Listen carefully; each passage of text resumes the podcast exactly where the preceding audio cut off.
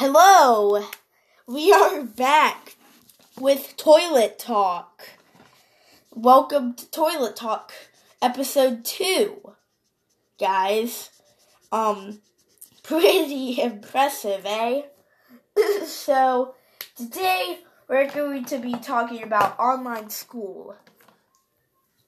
Um, so a lot of people have been, um, a lot of schools actually have been um doing uh online schoolwork for the students um because of all of this coronavirus which which I have to say good job um schools because that because your kid needs to be actively learning um well, I wouldn't call the topic um this, but um um but I mean okay. but but your kid really needs to be learning. So I think that that's a um good slash cool idea that they are implementing um that they're implementing schoolwork on online. Um so good job school. Um so they've been using Zoom for like Zoom meetings. Um and um also they have been doing um some what you would call it Google Classroom um for um just to do on your own and not like a Zoom meetup. They've been doing Google Classroom. So that's pretty cool. I have to say. Um now next topic is about um it's just gonna be about like what should it be about?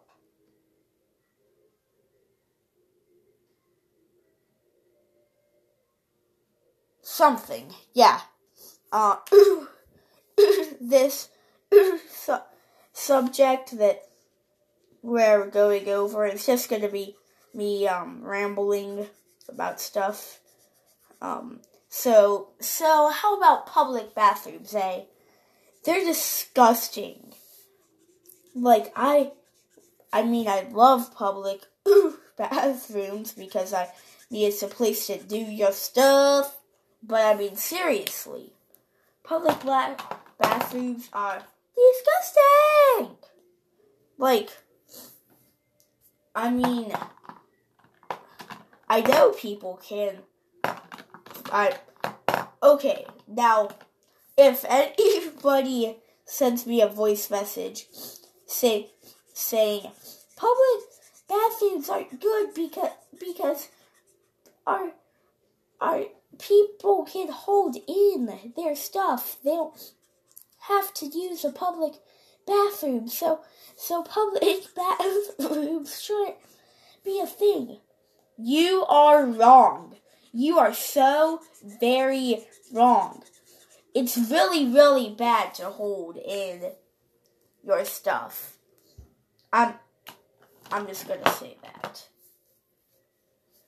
Um but uh public bathrooms are pretty nice. Home bathrooms are better though, because I mean home bathrooms they have bathtubs showers, the proper um, stuff. Um, so I like public bathrooms, even though I do sometimes refuse to go in them because sometimes there's poop all over the seat. But that's not my problem. Not my problem. Okay, so next topic is about um Copic markers. Okay. That let me get this straight.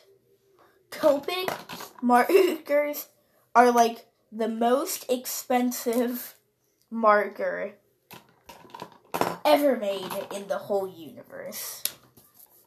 Okay? Copic markers are very expensive, but I love them. In fact, I'm coloring with Copic markers right now, but they're like really expensive.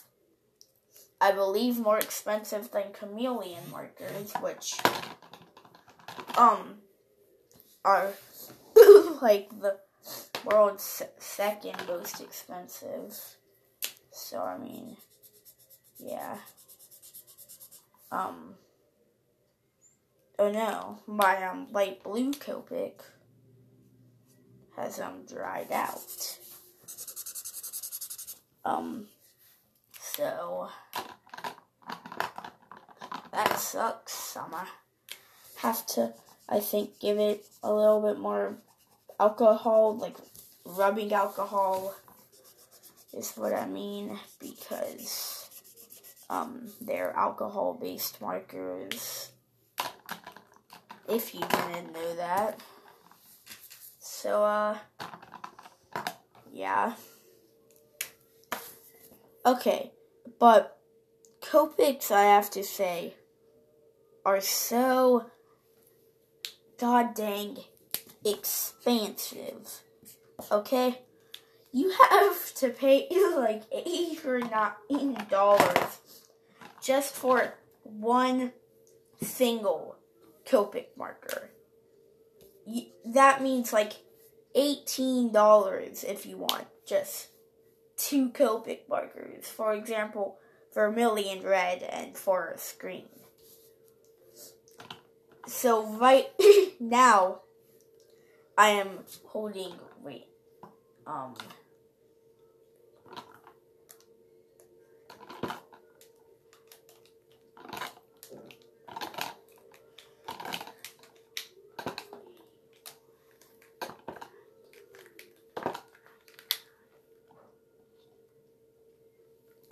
I one hundred and eight dollars worth of markers in my hand right now. And that's only like 12 of them. Which, honestly, that is a lot. $108 of, of markers. Like, listen, listen to this, guys, okay? This is the sound of Copic markers.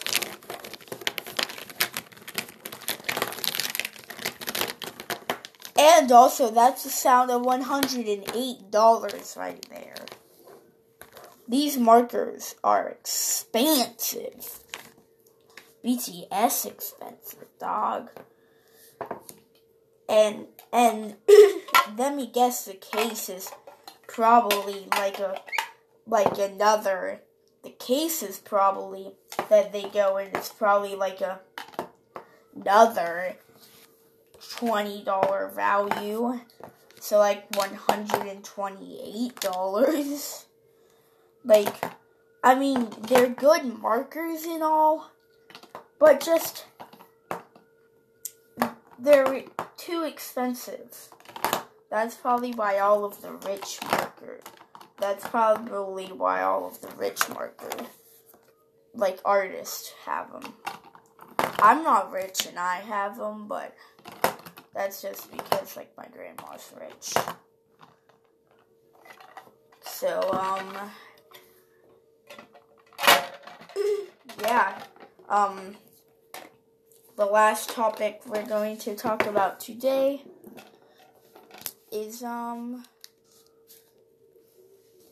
it it's going to be a little something I like to call why do radio mixes exist?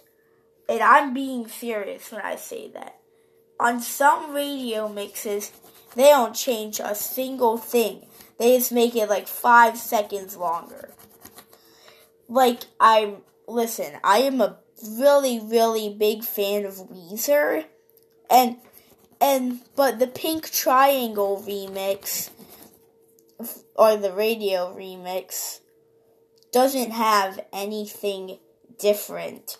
The only thing that's different is that is that the um, bassist um, was replaced because I think it's the bassist because the um, bassist I believe it's Matt Sharp I believe um he was working on um the uh, Rentals album I believe that um Friends of P was on, which I love that song.